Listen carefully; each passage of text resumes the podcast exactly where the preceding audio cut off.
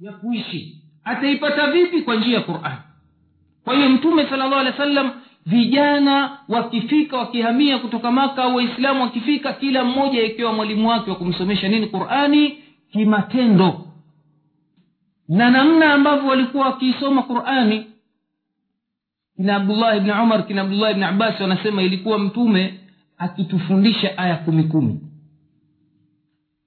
havuki kutufundisha aya zaidi ya kumi mpaka hakikisha tumezisoma zile kwa mazingatio tunazipa haki ya tilawa na mazingatio halafu tunazifanyia kazi aya zile kwa mujibu wa yaliyomo.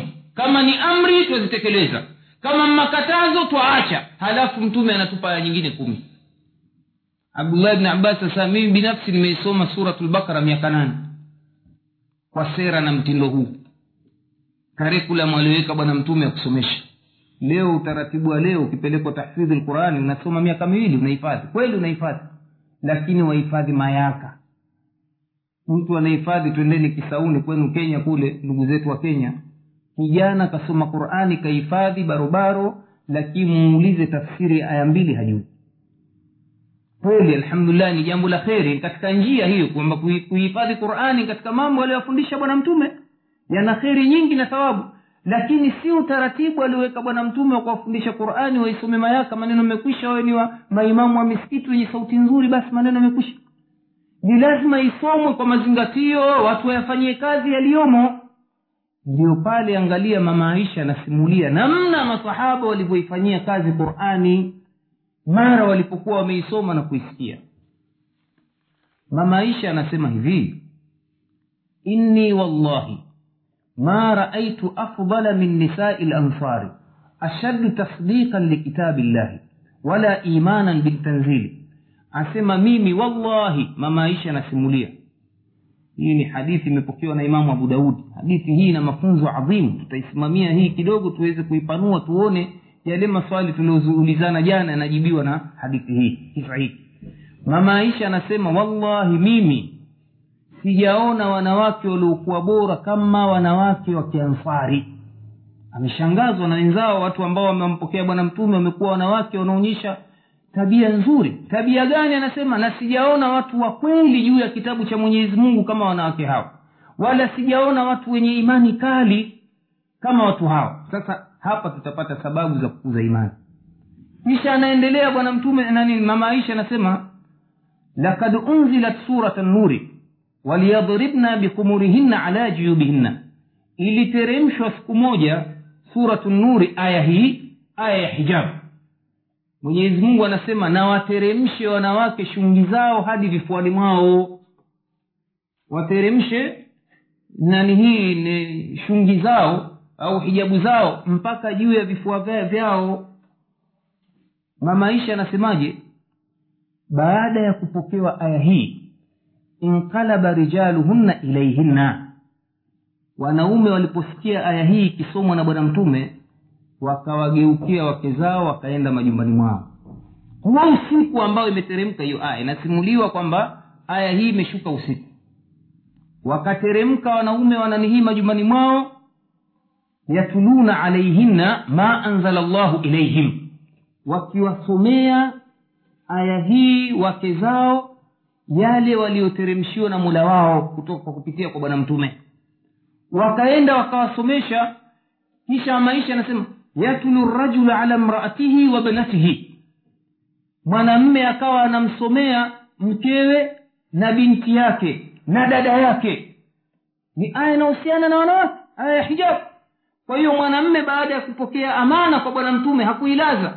Kama amewakuta amelala au nini ah, jamani ee, tayari imekuja amri ya hijabu tayari imekuja amri ya watu kujistiri.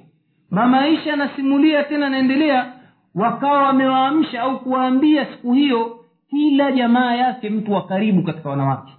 Shangazi yake binti ukti yake binti ibni wake. Ahakikisha leo hakukuchi ila aya hii imefika.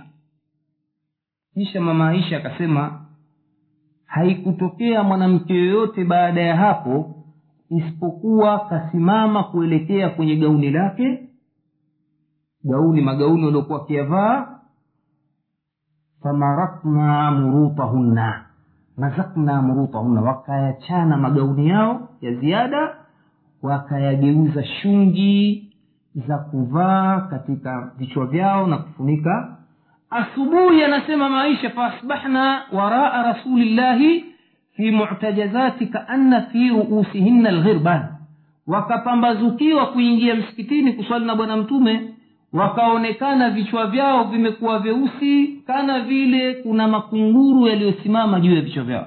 Usiku huo mmoja jana ndio maana mamaisha katika riwaya nyingine anasema rahima llahu نساء المهاجرات الأول. من يزمون ونصفية ناناك مهاجرين رواية نجين ونواك هوا نسمى لما نزلت آية الحجاب. شققنا مروطهن. إلي بترمك آية حجاب ولكونا كتشانا مغاودياو كيش فاقتمرنا بها وكجي بامبا. وكجي فينيكا كتنا نهيو siku hiyo hiyo asubuhi yake wakaamka tayari wana maguo meusi wamevaa juu kama vile makunguru kunguru sasa mwenyezi mungu nani mtume nani mama aisha anasema rahima llahu nisaa almuhajirina lawal kwa nini wasirehemewe wakati mwenyezi mungu amesema fattabiuhu laalakum turhamun. Huenda mkarehemewa. Rehma ya mwenyezi mungu inashuka kwa watu hawa ambao walikuwa wameelewa manzila ya quran manzila ya amri za mwenyezi mungu subhanahu wa taala mwanamke anasomewa na, na mumewe siku hiyo hiyo aya anaamini hii ni aya ya mwenyezi mungu anaifanyia kazi siku hiyo hiyo hii ndio sababu ya kupanda imani zao eh, mwenyezi mungu subhanahu wa taala katika katika suratu lanfal innama lmuminuna alladhina idha dhukira llahu wajilat qulubuhum waidha tuliyat alaihim ayatuhu zadatuhum imana. Sifa ya waumini ni wale akitajwa mwenyezi mungu basi nafsi zao zinasisimkwa. Na wakisomewa aya za mwenyezi mungu imani inazidi. Inazidi namna gani? Wanazifanyia kazi saa hiyo hiyo. Hakuna hatihati ah unajua mishazoea mambo haya wake zetu hawa hawa waliokuwa huko afrika ni hivyo. Hawa waliokuja huku manchi ya makafiri itakuwaje ma? Kazi nzito utaisoma aya hii kwa kwa, kwa, kwa kwa kila namna lakini udhaifu wa imani umejengeka mpaka nyoyo zimegeuka sugu leo ni karne ya kumi na nne hii tayari imeshakwisha. Aya ya hijabu imeshuka. Ni wangapi katika wake zetu dada zetu mama zetu wana, wanatekeleza aya hii? Bali imekuwa ni viroja wanachekwa wale ambao wanajilazimisha na hijabu. Seuze hapa nchi ambazo ni za makafiri hizi. Kule kwetu binti wa kiislamu wakivaa niqabu ni matusi atapita atafanyiwa kila adha. Ninja weo! Unaona eh? istinza. Wale wengine madhaifu maskini siku ya pili wanavua. Kama vile wanaume mnavyoona wakifanyiwa wakifanyiwa stiza akivaa nguo fupi nguo ambayo haivuki tindi ya miguu. Siku hizi kumezuka jina jipya kule wanaita double kibini double kibini sio wanaita nini? Magari yale ambayo yamenyanyuka juu tairi zinakuwa chini wheel drive wanaita wheel. Ukipita wheel unaona? Stiza ukiweka ndevu angalia ndevu kafyagio nini? Nini kuweka uchafu yahe maneno haya mambo ya bwana mtume leo ni uchafu. Mtume kuweka ndevu leo ni uchafu. Umegeuza uchafu. Ni nini dalili ya udhaifu wa dini ndugu zangu wa imani? Kwa hiyo ninachosema kuna njia nyingi za kurejesha imani zetu. Lakini njia ambayo ni aula kutekelezwa ni sisi kuwasomesha watoto wetu kizazi chetu qurani qurani ni kitu dynamic. Kikianza kusomeshwa basi utakuta tayari maendeleo na mabadiliko. Gogoro la kwanza linalotukabili waislamu ni kutokisoma kitabu hiki.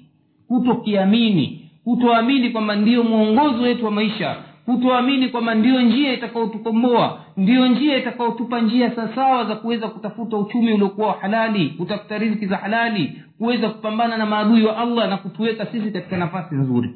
Kwa hiyo kwa haya machache ndugu zangu katika imani na wausieni itakuwa tena ni jawabu yale maswali kwamba udhaifu unaanza majumbani. Hatuisomeshi quran ndio pale niliposema kwamba jamani kwani hawa watoto wanaenda maskuli saa ngapi? Saa tatu. Tuwasomeshe watoto wetu qurani sisi ndo tuna masuhulia ya mwanzo wanaume. Ndio hii hadithi ya mamaisha anasema ilikuwa wakipokea ujumbe wanaume ndio wanakuja kusomesha wanawake. Ina maana sisi tuna kawama kwa maana hiyo si masala ya kutoa chakula. Kawama ina tafsiri ndefu. Kawama tuliopewa ni sisi kusimamia malezi ya ma, ndani ya majumba. Pamoja na kwamba mtume anasema kullukum rai wa kullukum an raiyati. Kila mmoja ni mchungaji na kila mmoja ataulizwa lakini sisi ni masuli juu ya nyumba yetu. Kwa nini watoto hawakufuata dini? Sisi wa mwanzo kuulizwa. Kwa hiyo tusikae tukangojea mabadiliko yatakayoletwa na malaika kutoka, kutoka, kutoka mbinguni kwa sababu mwenyezi mungu subhanahu wa anatubainishia ina allaha la yughayiru ma biqaumin hata yughayiru ma bianfusihim hawabadilishii yaliyomo ndani ya watu mpaka wabadilishe nafsi zao huwezi mtu ukalalama siku zote sema watoto wangu hawana adabu. Wakienda shule za kitawaghuti wafundishwa matusi na huku hakuna juhudi inafanyika ndani ya majumba. Ni lazima wewe mwanamme uhakikishe kwamba huyu mtoto unamdhibiti. Hii masala ya kutoa udhuru mi niko kazini yake sina time sina nini. Aa, ndio maana tutakuja kuona inshallah moja ya sababu ya udhaifu mkubwa wa islamu kutochagua wake wema wakati wa kuoa mtu anajiolelea kwa sababu ya uzuri. Kama yale aliyoyasema bwana mtume mambo mane ambayo watu hukimbilia kuolea. Ima kwa mali ya mwanamke nasaba yake mwana wa kisharifu huyu mbwanyani sijui huyu haya huyu mwingine sijui ana mzuri wa sura kashinda sijui miss kenya miss tanzania. Wako watu waoa waislamu kwa ajili hiyo. Unaoa moto katika nyumba. Ndio maana swala la kuchagua mchumba limekuwa muhimu katika uislamu. Mtume anasema fadhfaru bidhati dini taribat yadak oweni wenye dini la sivyo mtadalilika mtaangamia. Na ndio sababu wake zetu. Wengi tunaona tunapoteza dini za watoto wetu kwa sababu siku ya kuchagua wachumba hatukuchunga hilo. Wengi wetu. Au si kweli wengi wetu. Sasa tunakuja kuijua dini ukubwani tayari mambo yashaharibika. Wewe utakuwa tayari umeijua haki mke ni gogoro. Kuna kisa kimoja cha kuchekesha. Kijana mmoja ni mwalimu anafundisha dini kafanya papara kenda kaoa binti. Hakuchunga dini maskini. Kumbe binti mwenyewe hata kuswali haswali na ni kijana mashallah akajilazimisha na sunna. Sasa akimwamsha mkewe kuswali hataki kabisa. Kapelekwa vijijini kuswalisha huko kwenda kuna nihii kufanya dawa na kufanya madarasa. Sehemu ambayo ni mke huyo kamwoa ndio amekaa naye mwaka mzima amekataa kuswali paji lake rakaa moja kuiteremsha chini ya ardhi. Haya sasa ni mke wa namna gani wengine huridhia wakaona basi ukimuuliza bwana unajua tunzaa naye bwana watoto sita saba. Kwa hivyo kama ikiwa unaona kwamba wewe uko katika matatizo haya kwa nini unayo nafasi ambayo ndio msingi wa sheria ya kiislamu wa sisi kufanya kheri kuoa zaidi ya mke mmoja? Tafuta mwanamke mwenye dini. Utaona atabadilika huyo ataka hataki kwa sababu utaingia wivu wa kike wewe utaonyesha mapenzi kwa yule na umweleze wazi. Huyu nampenda sana kwa sababu yeye aswali. Nampenda sana kwa sababu anavaa hijabu. Kwa hiyo wewe ukitaka upendwe na mimi geuka. Atabadilika. Tabia wanawake watafanya wivu na yeye akiona mwenzie avaa nikabu na yeye atakuagizishia nikabu kutoka arabuni suudia atavaa. Atabadilika tu kwa hiyo hii ni moja ya njia ya kuileta nusra. Kama ikiwa hapana budu mi naogopa unajua nkimwacha na nini ni kheri pia sa unasubiri kumlingania. Maanake kuacha sio solution ya haraka. Itafutwe njia nyingine. Njia mojawapo ni wewe kumlazimisha ikiwezekana au kumshurutisha kusoma madarasa ya dini. Ikiwezekana kumleta mwalimu nyumbani katika misingi ya dini akamsomesha. Na njia nyingine ni wewe kuoa mke wa dini. Hii njia shortcut wanasema waliojaribu atageuka huyo atakata ataka kwa hiyo msiogope masala kama haya kwa sababu watu wengine wanaogopa riziki kiasi ambacho hata mke mmoja ogopa kuoa. Hapana masala ya riziki tayari yashaandikwa kwa allah.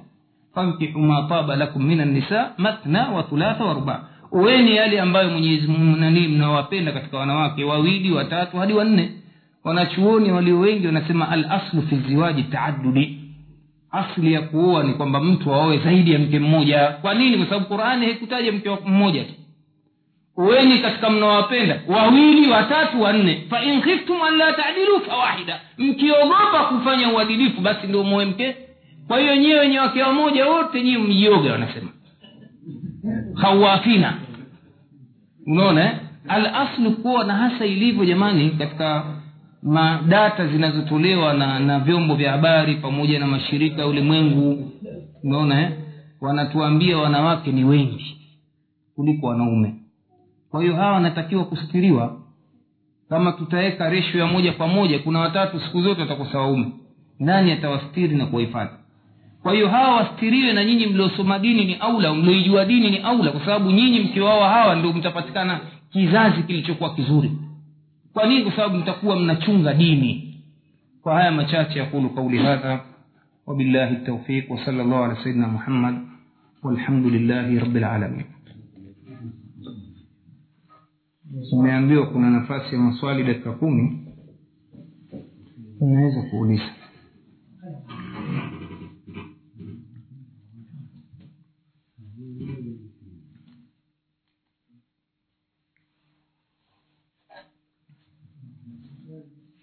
naam.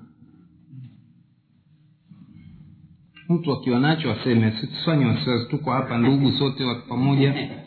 Au mna, kuna wanawake huko nyuma? Ah, sasa mtaogopa bwana. Mambo ya dini hayaogopa wao pia watapata faida. Isiwe ugomvi basi tanbia kina mama huku kasaiji shekhe limetoka huko kuja kutuletea balaa ah, ah, tusiwe na wivu kiasi hicho unaona haya yote mambo ya kheri mambo ya dini. Naona masala ya mtu kuolelewa na, na, na mke mwenza ni wivu wa kibinadamu. Unatokea lakini baadaye watu wakishaishi kwa wema watakuta ni mambo mazuri tu ya kheri. Naam. Msaha gani utatoa shekhe ikiwa mwanamke ni mwema na bwana akawa ndo mkorofi yani? Masala ya ni kweli linaweza likatokea. Bali yanatokea hivi sasa kwa hakika kwamba mwanamke anakuwa ni mwema nani mume anakuwa mwovu mbaya. Msingi wa maovu kwa hali yoyote ni kwamba tunatakiwa tuyaondoe kwa kadiri inavyowezekana. Hii masala ya man raa minkum munkara sio kwamba siku zote maovu yanaondolewa kwa nguvu. Kwa mujibu wa hadithi nyingine mtume tumeona akiondoa maovu kwa nasaha. Mfano mzuri ni yule bedui aliyeingia msikitini akaenda haja ndogo. Masahaba kwa sababu wamelelewa kuondoa munkari kwa nguvu wakainuka wataka kummaliza yule kumpiga. Mtume akamwambia ma mwacheni kweli wakamwacha yule bwana akakidhi haja yake. Bedui maskini hajui kwamba misikiti ni mahala pa kuheshimiwa isigeuzwe choo. E, kaja akaingia kamaliza shughuli zake. Mtume baada ya kuwahusia subira wale kamwita yule bwana kampa nasaha kwa njia nzuri jua bwana hapa ni msikiti wa mwenyezi mungu mahala pa kudhukuriwa na kufanyiwa ibada. Haifai hapa kufanya uchafu kufanya najisi. Unaona eh? kwa hiyo usirudie kitu kama hiki. Yule bwana akafurahi mno akaona tofauti baina ya rahma ya bwana mtume na ukali wa masahaba. Akaomba dua pia ya kibedui. Allahumma rham muhammada wala tarham ghairahu ee mwenyezi mungu mrehemu muhammadi usimrehemu mwingine yote zaidi yake. Hajui maskini. Kwa hiyo hapa tunajifunza e, njia nyingine ambayo ni ya upole kwa mtu jahili wanasema. Mtu ambaye hajui. Inawezekana mwanamme au mwanamke ikawa anafanya munkari kwa kutojua. Unaona? Kwa hiyo mtu kama akiwa jahili siku zote anafanyiwa upole. Ndio dini yetu imetufundisha hivyo janibu lini inatakiwa hiyo ya mwanzo upande wa upole unatakiwa wa mwanzo katika dawa. Kwa hiyo kama ikiwa mwanamme ni, ni mwenye kufanya munkarati mwanamke ni mtu mwema amnasihi. Amnasihi mme wake. Kadiri inavyowezekana lau kama imeshindikana kabisa imepelekea maovu yale kumfanya yule mwanamke ashindwe kufanya ibada bali kuweza kumtoa katika imani akaogopea hilo kuna njia tutakuja kuona inshallah katika haki za wanawake katika muhadhara mojawapo utazungumza kwamba yeye anaweza akataka khulu mukhalaa kuachwa na huyo mwanamme ili kulinda dini yake na wanawe nafikia hatua namna hiyo. Kuna steji nyingi zinapita mpaka watu kuachana. Kama ikiwa ni mwanamke mwenye kufanya maovu unaona kuna namna ya kumnasihi kumpa mauidha akikataa kuna kumtenga kwenye kitanda akikataa kuna kipigo kisichoumiza unaona? Akikataa kuna sulhu inafanyika upande wa mwanamke aletwe mwanamme mmoja na upande wa mwanamme mtu mmoja hakim waweze kuzungumzia matatizo yaliyopo. Akikataa ndio talaka. Tena pia talaka imetakiwa itolewe katika hali maalum. Si tu vapvap iangaliwe mwanamke yuko katika tahara. Ili nini? Kuvuta subra angalau labda kwaweza kupatikana sulhu na sulhu kheri mwenyezi mungu anasema. Mwenyezi mungu hapendi watu waachane hapendi watu watengane kwa sababu mtengano ni mwovu ni jambo baya siku zote. Kukutanika ni kitu kizuri. Nyiwe mnaona zile broken families zilizosababisha watu kutengana watoto wanapata athari mbaya. Nyumba ambayo haina mlezi mwanamme watoto ni nadra kupata watoto wenye tabia nzuri. Angalieni nyinyi baadhi yenu tu wake zenu mmewaacha huko mna wasiwasi na watoto. Kwa nini? Kwa sababu mna wasiwasi hakuna mtu wa kuchunga wale watoto. Baadhi yenu. Kwa nini mwanamke anaweza akawa na upande wa ulaini zaidi? Na ndio ilivyo tabia. Wanawake wanakuwa na ulaini kuliko wanaume. Wanaume ndio maana mwenyezi mungu akawa ruzuku jisauti la kutisha ili waweze kudhibiti nyumba. Ndio maana mtoto mara nyingi akiamrishwa na mama anapuuza. Lakini akiambwa na baba anafanya. Mara nyingi watoto wanaogopa wanaume kuliko nini tayari mungu kaumba jambo la maumbile hivi lakini inawezekana ikatokea kinyume chake ikawa wewe mwanamme hukubaliki mbele ya watoto mwanamke ndio na inatokea. Lakini sasa hii masala ya kawama imeondoka. Mwanamme anatakiwa awe na kawama kwa sababu mwenyezi mungu anasema rijalu qawamuna ala nisa. Naam. Ndiyo katika hijabu ya kisheria mwanamke yani ikiwa atavaa hijabu ya kisheria analazimika kufunika uso au ikiwa ataonekana vitangala va vitangele hivi vya mkono tu na uso uko wazi. Inafaa ama ni lazima afunike na uso? Naam. Wanachuoni wanakhtilafiana juu ya hijabu kaifia ya hijabu. Wanakubaliana wote kwamba mwili mzima ufunikwe isipokuwa wanakhtilafiana juu ya viganja vya mkono na uso. Wanakhtilafiana juu ya viganja vya uso na mkono. Kuna wanaosema vyote vifunikwe bali wengine wamekwenda extreme zaidi mpaka sauti ya mwanamke wanasema ni, utupu. Haifai mwanamke kusema mbele ya wanaume. Ila tu tunachokubaliana kwamba mwanamke haruhusiwi kuzungumza sauti ya kujilainisha mbele ya wanaume. Kama walivyoagizishiwa wake mtume katika quran.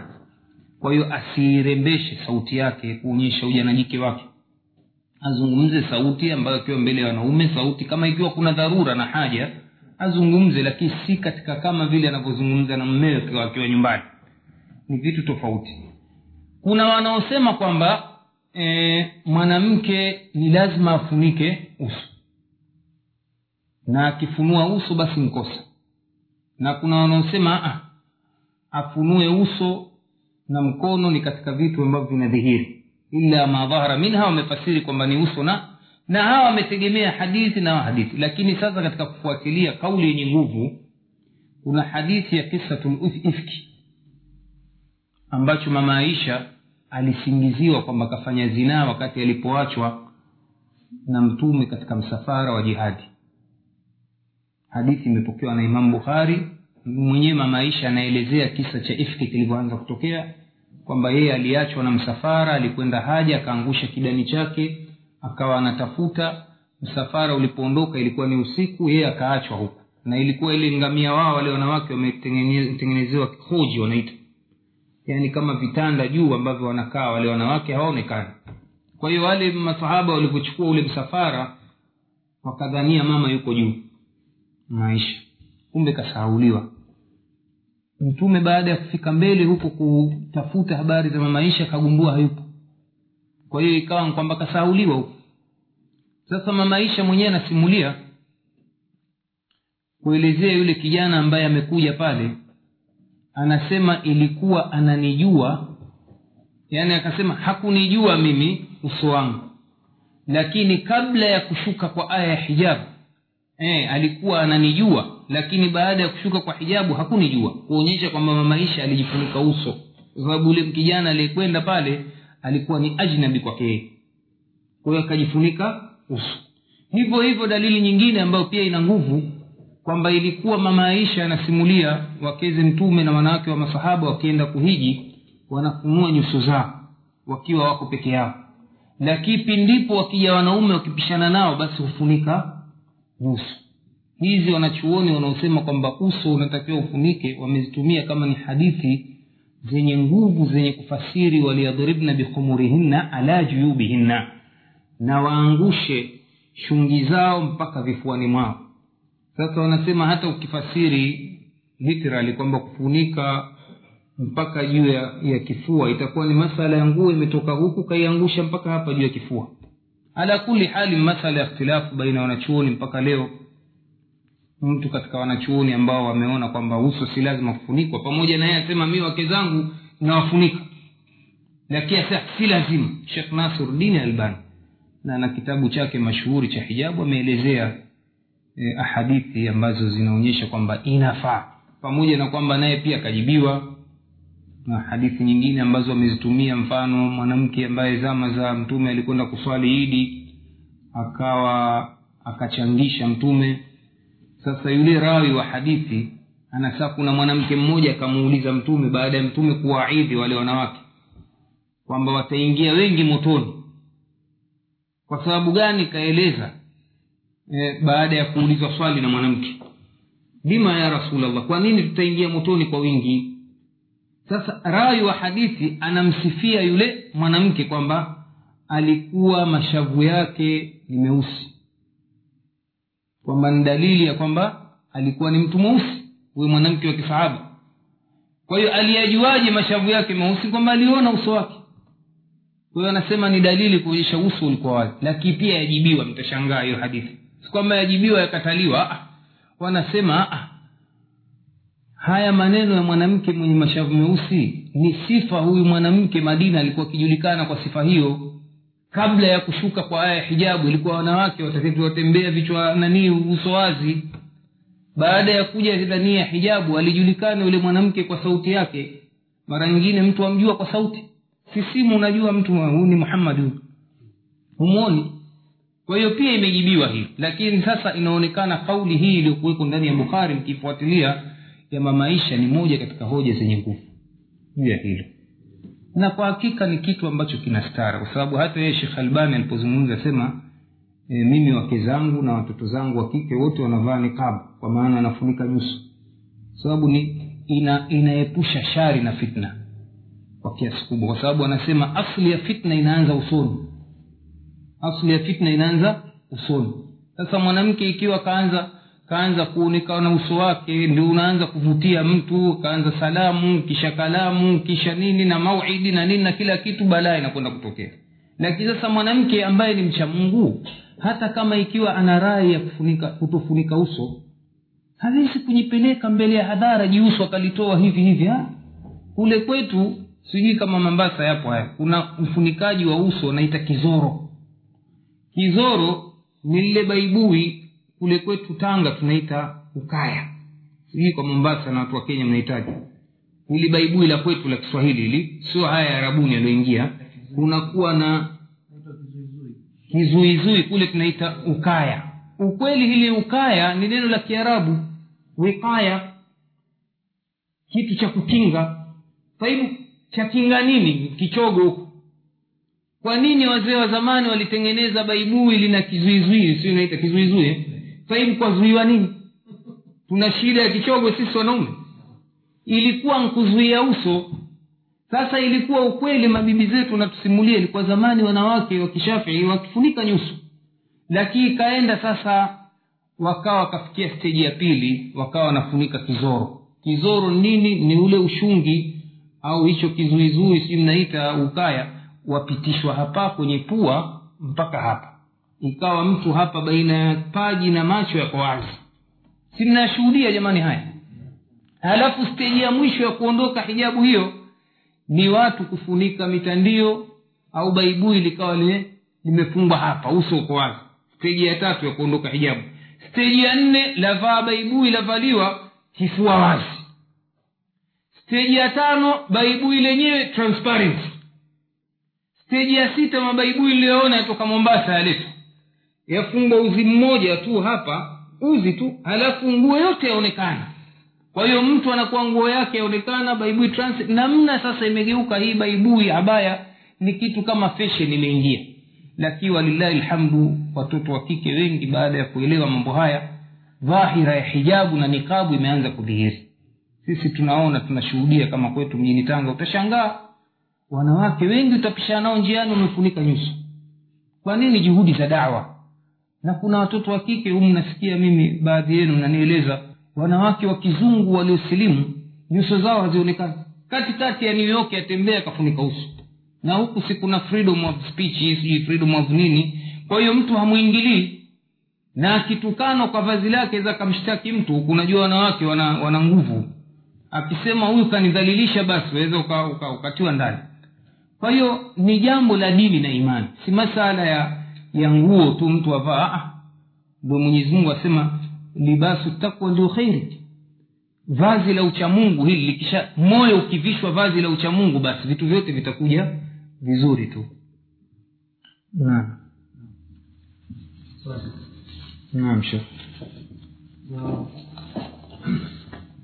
Mara nyingi huwa tuna mijadala aina nyingi sana mashehe tofauti tofauti wanakuja mm.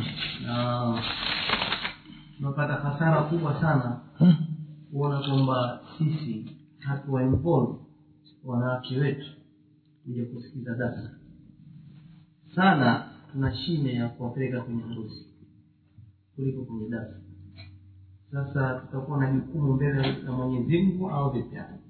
La shaka kwa mazungumzo ya leo tumeona masuulia makubwa yako ndani ya nyumba ni mwanamme kama ikiwa wanaume wa masahaba pindipo wakisikia aya mbio wakimbilia majumbani. Ina maana sisi ndio sababu ya kuvunjika na kutengenea nyumba.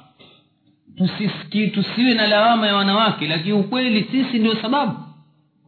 Kwamba ikiwa wewe mwanamme umefikia hatua kwamba mwanamkeo kwenda kumwachia kushiriki kwenye maharusi ya kitwaghuti na ukacha kumshirikisha katika nani hii katika nani hii katika shughuli za za kheri kama hizi za dini inaonyesha udhaifu huko kwako. Wewe unao uwezo wa kuzuia ndio sharia ya kiislamu. Tutaona inshallah katika nani muhadhara wa haki za wanawake na wanaume kwamba mwanamke anatakiwa mtii mumewe. Wewe ukiona kwamba harusi na munkarati unakataa mimi sikubali usiende.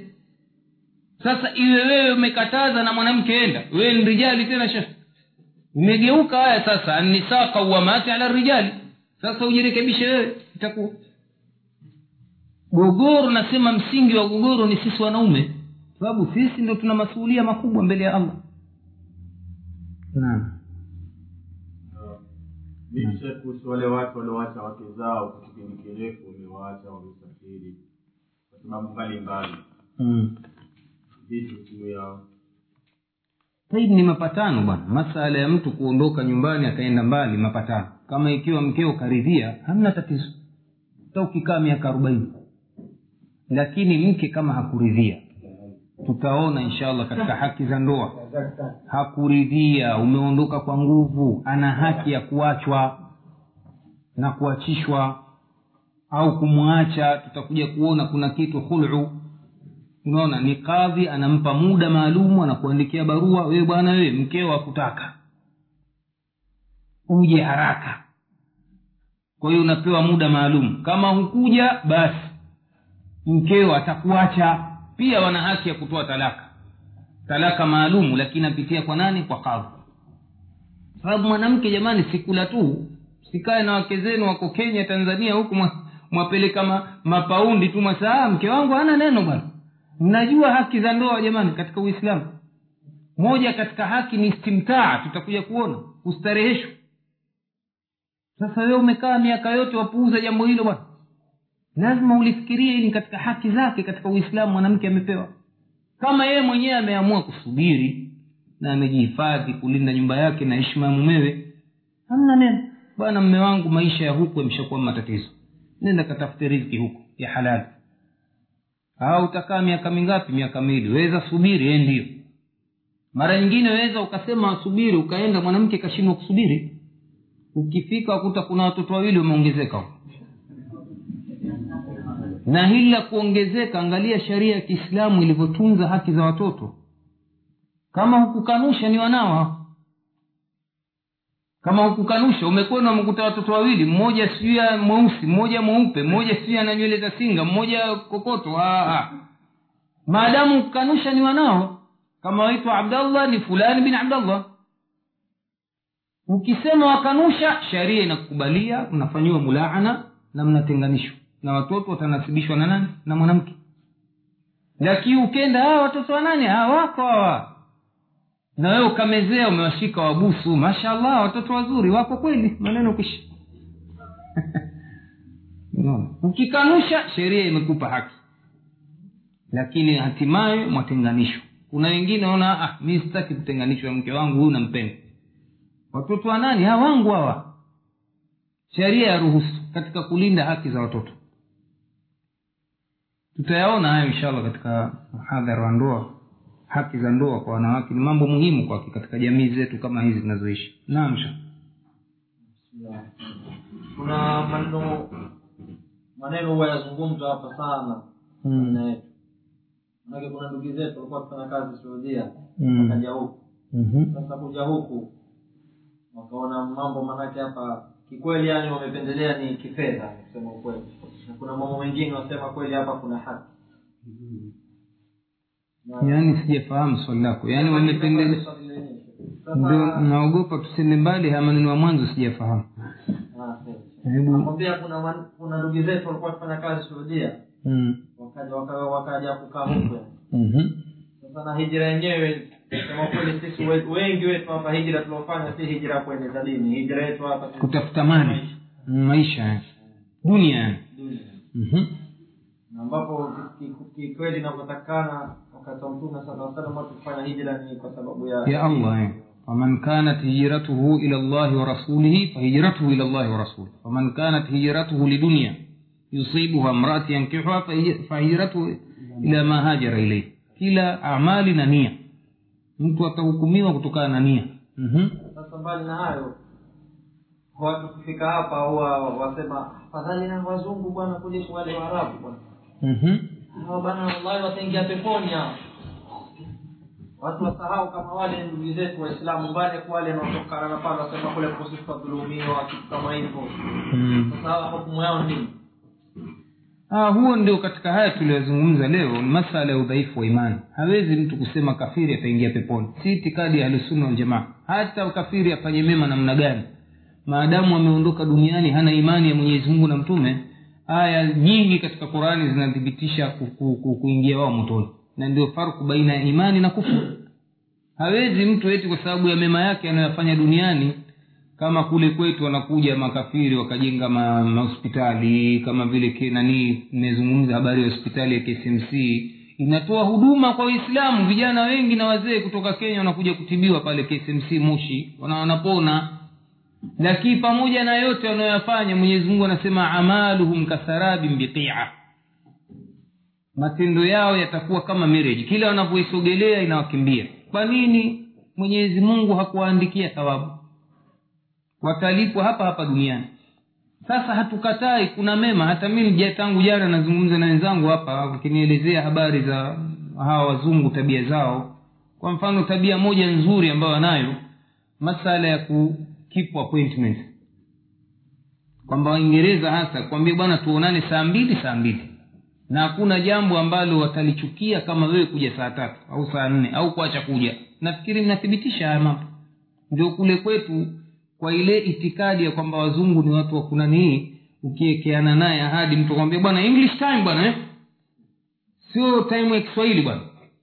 Na waswahili sio waislamu jamani sasa kweli uislamu umezungumza kwamba watu wakhalifu mauid si sifa ya wanafiki mtume akasema ni tatu mojawapo idha waada khalaf sasa iweje leo hii sifa wamebebeshwa makafiri? Ah, ah, ni watu waliishi na waislamu mababu zao wakayaona wakayaendeleza haya.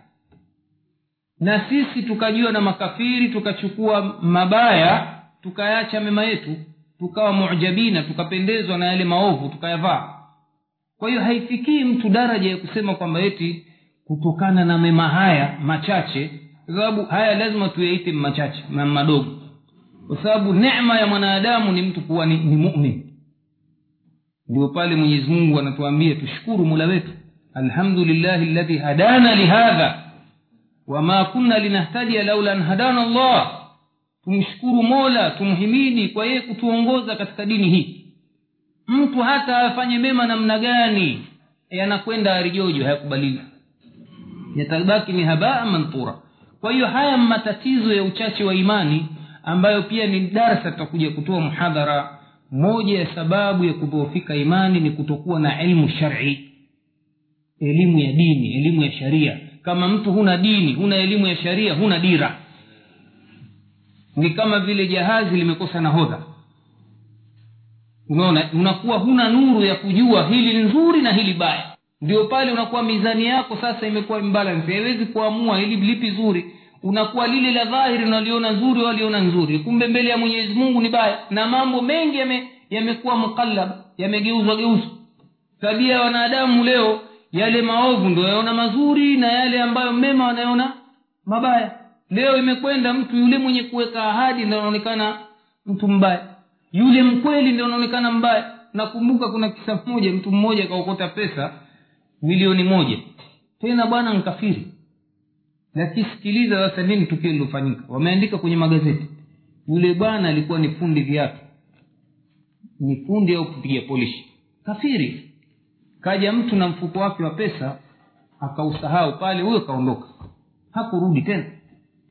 Yule bwana kalelewa katika amana wala si muislamu kenda kapeleka polisi ukatangazwa. Yule mfuko. Halafu ikatolewa kwenye vyombo vya habari. Kasifiwa sana yule bwana alipokuja kataka ampe sijui laki ngapi. Yule kakataa angalia mtu amelelewa katika amani wala si muislamu. Sasa nisikilizie waislamu waliosoma hizo habari. Si jamaa mpumbavu huyu. Wewe utatajirika lini wewe namna hii namna hii? Mpumbavu mkubwa huyu. Nini? Mizani zishageuka. Yule mwenye kushika amana ndo anaonekana sasa mtu aweza akachukia mambo ya saudia na waarabu. Kwa nini? Kwa sababu kule kuna hima ya dini. Eti mtu asa bwana nchi gani saa zote? Swalu swalu ah! Twafukuzwa na fimbo kama nanii bwana? Lakini hapa bwana huko feel free bwana hapa. Hapa wewe hakuna mtu anayekuuliza. Sasa mwanadamu gani ambaye ataishi huru kiasi hicho? Hata hapa jamani hakuna uhuru namna hiyo bwana. Kwamba eti kuna uhuru wa kila kitu. Uongo kuna mambo ambayo yana mipaka bali mambo yote yana mipaka. Si hapa pia wasema kuna freedom of, freedom of speech. Ni hapo nani hii tu unaenda hapo lakini maneno ya speakers corner ukayaseme mahala tofauti. Lazima utaulizwa kwa nini umesema mfanyaji kwa hiyo ni masala kama hadaa tu kwamba eti sisi nchi yetu ina freedom of speech sijui nini lakini watu wangapi wametiwa ndani dhulma? Kwa nini? Kwa sababu ya uislamu wao katika nchi za makafiri kuna watu wametiwa ndani kisa wana ndevu. Kuna watu wametiwa ndani kisa wamekutwa na makaratasi ya uislamu ya jihadi. Unaona hawa ni terorist kwa wanazungumza jihadi? Au wapi uhuru huu ni kwa wao wamejipa wenyewe. Si naona haya mambo ya demokrasi nawapeni mfano wa algeria. Furu demokrasi sisi wamepata kura. Furu demokrasi je ni nchi gani zilikataa utawala wa fisi si nchi za magharibi si hizi zinazotaka demokrasi? Jumuiya hii nini chama cha kiislamu kimeshinda kwa kupitia demokrasi? Kura. Na ilikuwa matangazo yashatangazwa kwamba hawa wameshinda. Lakini je waliruhusiwa kutawala? Kaletwa mtu mtawala kutoka nje mwalgeria algeria kaambwa nenda bwana pindua. Breakdown wote. Fundamentalist hao. Kiwapa nafasi hao wataua demokrasi. Wametoa hoja namna hiyo kwa hiyo si kweli masala ya kutolelewa katika misingi ya imani.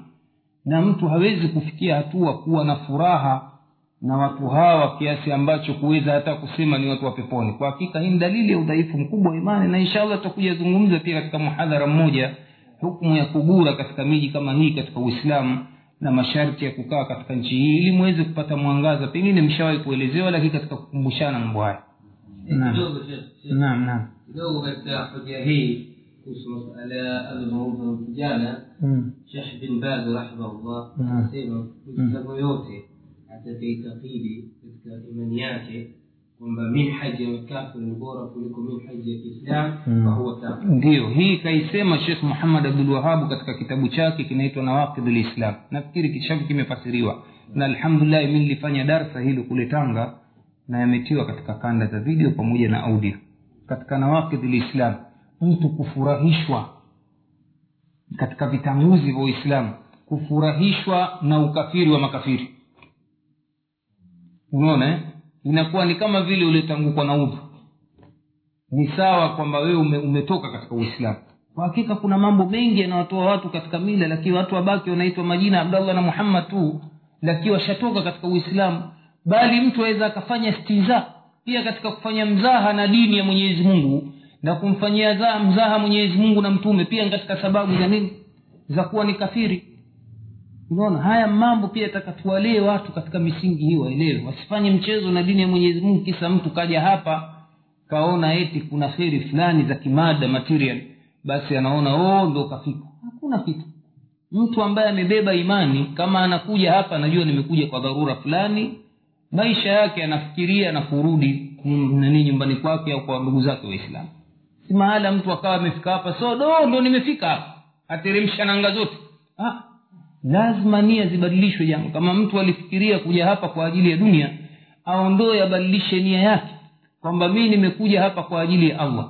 Kuinusuru dini kunusuru familia kwa ajili ya taa ya mwenyezi mungu subhanahu wataala basi itakuwa makubuli tendo lako. Kama tulivyoona kwamba katika jumla ya sababu za kukubaliwa matendo ni ikhlasi na matendo mema nafikiri anatosha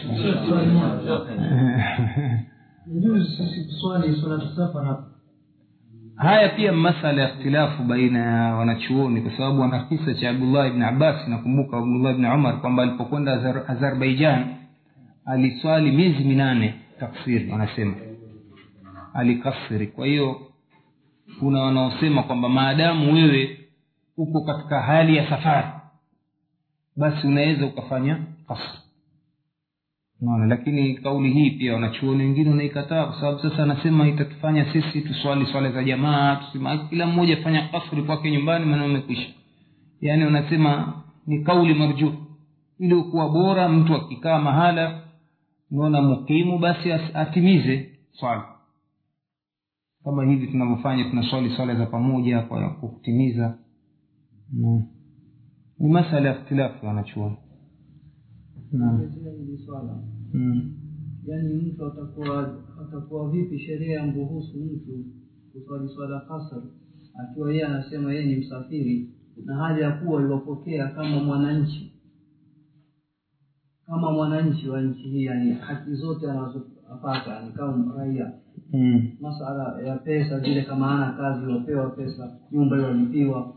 Ni kama raia wa nchi hii Mm, ndio hizi shubha tunazosema ndio hapa napozidi kusema kwamba mtu ambaye ameamua kuishi hapa na kuleta familia yake basi anageuka kuwa ni mukimu sio msafiri. Unaona eh? kwa sababu sasa mfano wewe umekaa hapa msafiri mwezi wa ramadhani ameruhusiwa kuacha kufunga. Taibu kama wewe utasema ni msafiri na umeacha kufunga ramadhani utakuja ifunga lini kuikizi na wewe bado waishi hapa kwa hiyo kauli yenye nguvu ni mtu akishakuwa ameamua kuishi. Ndo wengine wameweka hadi ya siku tatu tu. Baadhi wanachuona sasa siku tatu. Baada ya hapo utageuka kuwa mukimu ni masala ya mtu mwenyewe nafsi yake na jinsi anavyojiangalia. Mi ni njia. Kama ni njia basi hawa wanaosema yafaa kasri hata ikiwa mwaka mmoja moyo wake haujatulia. Saa zote yajua mi ni mtu wa kuondoka wakati wote. Lakini kuna wengine wanafika mahala nafsi zao ndo zimetulia atia nanga kabisa kimwambia habari ya kurudi ah mimi sina habari nako huko tena. Wako vijana namna hii tulikuwa nao arabuni waliishi tanzania. Wakaja pamoja na watu wazima wengine walipofika saudia fikra ya kurudi tanzania ikawa imeondoka kabisa. Jamaa wana asili za kiarabu wengine wa yemen. Mimi kama nkurudi nkurudi kwetu nani hii yemen. Lakini swala la kurudi mfano tanzania akawa hana. Kwa hiyo anaishi pale kama mukimu kaleta watoto wake na wanaye wanasoma primary school secondary school anaishi kabisa. Pamoja na kwamba kweli wana nini serikali na mhesabu ni mgeni lakini yeye mwenyewe nafsi yake ndo anaijua. Naam. Labda swali la mwisho shekhe na nia ya kusafiri. Mm. mtu kusali tafsiri anasema kama umepanga safari. Mm. wiki ijao ijao kwanza aa, mtume alianza kufanya tafsiri baada ya kuondoka madina. Unaona eh? Tafsiri aliifanya baada ya kuondoka madina. Pamoja na kwamba kuna rai inasema mtu siku ile ya kuondoka anaweza akaanzia nyumbani. Lakini khairu lhadi hadi muhammadi salllah alih salam mtume alipokwenda hija alianza kufanya kasri baada ya kutoka mji wa madina. Mm. kwa hiyo iliokuwa bora ni kuswali wewe wakati umeanza safari. Shaanza kusafiri unaweza kufanya kasri. Na yote hii lengo la kufanya kasri mnajua ni kuleta takhfifu katika سفار صاب سفار قطعة من الأذان. سبحانك اللهم بحمدك أشهد أن لا إله إلا الله نستغفرك ونتوب إليك.